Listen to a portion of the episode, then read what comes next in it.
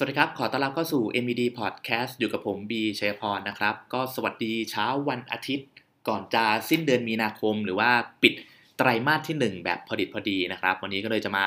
ชวนคุยอัปเดตกันเรื่องของเม็ดเงินโฆษณาดิจิทัลครับเพราะว่าทางสมาคมโฆษณาดิจิทัลแห่งประเทศไทยนะครับหรือว่า ดี เอ เอ ที เนี่ยเขาเพิ่งออกมาเปิดเผยเม็ดเงินเฉพาะใน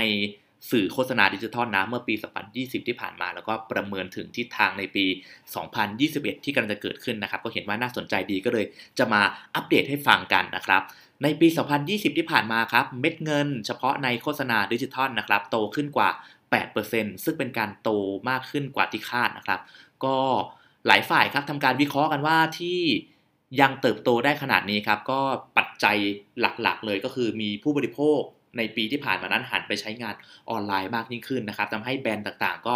เริ่มโยกเม็ดเงินจากโฆษณาทางสื่อหลักสามห้าเจ็ดเก้านู่นนี่นั่นดิจิทัลนะครับก็มาลงในโฆษณาดิจิทัลสื่อต่างๆมากยิ่งขึ้นนะครับก็สำหรับท็อปห้าอุตสาหกรรมที่ทุ่มเงินในสื่อออนไลน์มากที่สุดครับอุตสาหกรรมแรกครับเป็นเบอร์หนึ่งเลยนะทุ่มเงินไปกว่า สองพันเจ็ดร้อยสิบสาม ล้านบาทครับยังเป็นอุตสาหกรรมยานยนต์ครับถึงแม้ว่าเขาจะลดเงินมากกว่าปีสองพันสิบเก้ามา สามเปอร์เซ็นต์ เพราะว่าได้รับผลกระทบจากโควิดนะครับแต่ก็ยังมาเป็นอันดับหนึ่งในการใช้เงินในโฆษณาออนไลน์นะครับสำหรับอีกด้านหนึ่งครับคือเครื่องดื่มไม่มีแอลกอฮอล์ครับขึ้นมาจากอันดับสี่มาเติบโตเป็นอันดับสองนะครับเติบโตขึ้นมาถึง สามสิบหกเปอร์เซ็นต์ ครับใช้งบประมาณไปทั้งหมด หนึ่งพันเก้าร้อยเก้าสิบสาม ล้านบาทครับก็เนื่องด้วยช่วงที่ผ่านมามีสินค้าใหม่เข้ามาในตลาดเป็นจำนวนมากนะครับโดยเฉพาะพวกน้ำดื่มวิตามินต่างๆเราเห็นใช่ไหมน้ำเปล่าที่ผสมนู่นผสมนี่กลิ่นพีชกลิ่นเลมอนกลิ่นมะนาวนะครับแล้วก็มีการ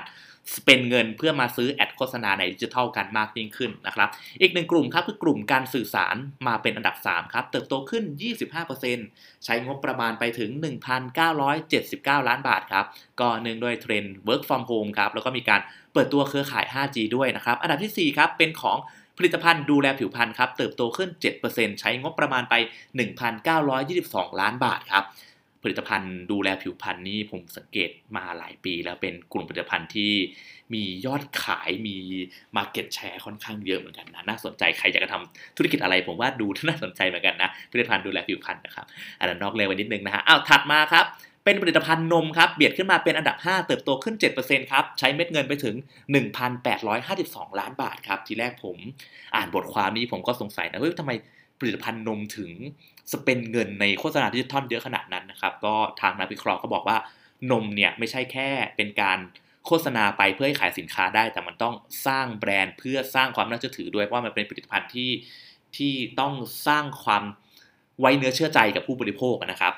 อีกส่วนหนึ่งครับที่น่าสนใจก็คือกลุ่มรีเทลครับใช้เม็ดเงินเพิ่มขึ้นมาถึง สิบสามเปอร์เซ็นต์ ครับใช้เงินไป หนึ่งพันยี่สิบสี่ ล้านบาทครับแม้ว่าจะได้รับผลกระทบจากโควิด สิบเก้า โดยตรงนะทำให้ต้องปิดห้างร้านไปนะครับแต่ส่วนหนึ่งก็มีการเติบโตขึ้นมาเพราะว่าโยกเงินไปใช้กับการโฆษณาทางออนไลน์นะครับเพราะว่าหลายๆคนผู้ซื้อหลายๆคนก็ไปอยู่ในโลกออนไลน์กันมากยิ่งขึ้นนะครับทีนี้เมื่อสักครู่นี้เป็นกลุ่มธุรกิจที่สเปนเงินให้กับการโฆษณาทางออนไลน์มากนะครับทีนี้เนี่ยมาดูกันว่ากลุ่มไหนอุตสาหกรรมไหนที่สเปนเงินให้กับโฆษณาลดลงบ้างนะครับกลุ่มอสังหาริมทรัพย์ครับมีการลดการใช้เงินบนสื่อดิจิทัลถึง ลบห้าสิบห้าเปอร์เซ็นต์ ครับเป็นครั้งแรกในรอบสามปีที่กลุ่มอสังหาใช้เงินน้อยขนาดนี้นะครับส่วนหนึ่งก็นักวิเคราะห์มองกันว่าผู้บริโภคครับไม่กล้าใช้เงินมากในช่วงที่ผ่านมานะครับทำให้กลุ่มอสังหาริมทรัพย์ก็นำเงินไป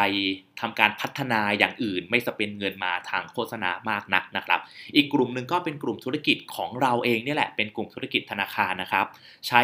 งบลดไป สามสิบเปอร์เซ็นต์ นะครับ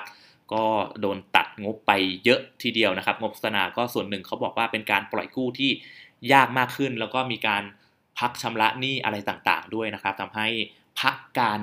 โฆษณาต่างๆเอาไว้ก่อนละกันนะครับอีกหนึ่งกลุ่มครับก็เป็นกลุ่มประกันเช่นเดียวกันครับลดงบประมาณไป ยี่สิบสองเปอร์เซ็นต์ นะครับก็อุตสาหกรรมเหล่านี้ก็ลดงบประมาณในการโฆษณาทางดิจิทัลไปค่อนข้างเยอะทีเดียวเชียวนะครับทีนี้เรามาดูกันดีกว่าว่าแล้วแพลตฟอร์มไหนที่มีความนิยมในการลงโฆษณาของแบรนด์ต่างๆที่ผมได้พูดมาเมื่อสักครู่นี้นะครับก็หลายๆท่าน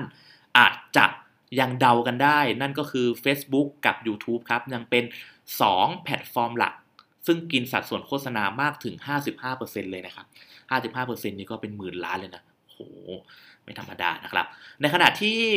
แอปพลิเคชันแพลตฟอร์มใหม่ที่ได้รับความนิยมขึ้นเรื่อยๆอย่าง TikTok นะครับก็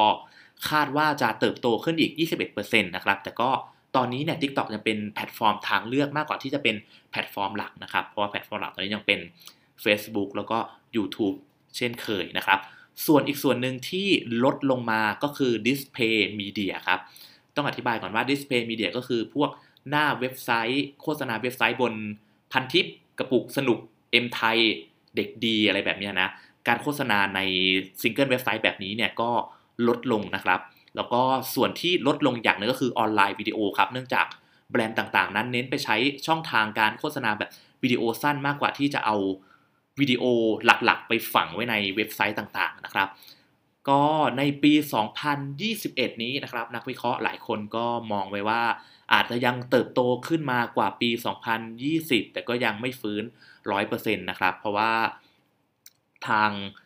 นักวิเคราะห์หลายคนนะครับก็มองว่าแม้ว่าปีที่แล้วเนี่ยมาถึงปีนี้จะเติบโตขึ้น แปดเปอร์เซ็นต์ แต่ปีถัดไปเนี่ยก็น่าจะไม่โตไปถึงเลขสองหลักเหมือนปีก่อนๆแล้วนะครับก็คาดการณ์ไว้ว่าอาจจะโตแค่ แปดเปอร์เซ็นต์ ดังเช่นเคยนะครับแต่ก็ต้องยอมรับว่าเม็ดเงินในโลกของ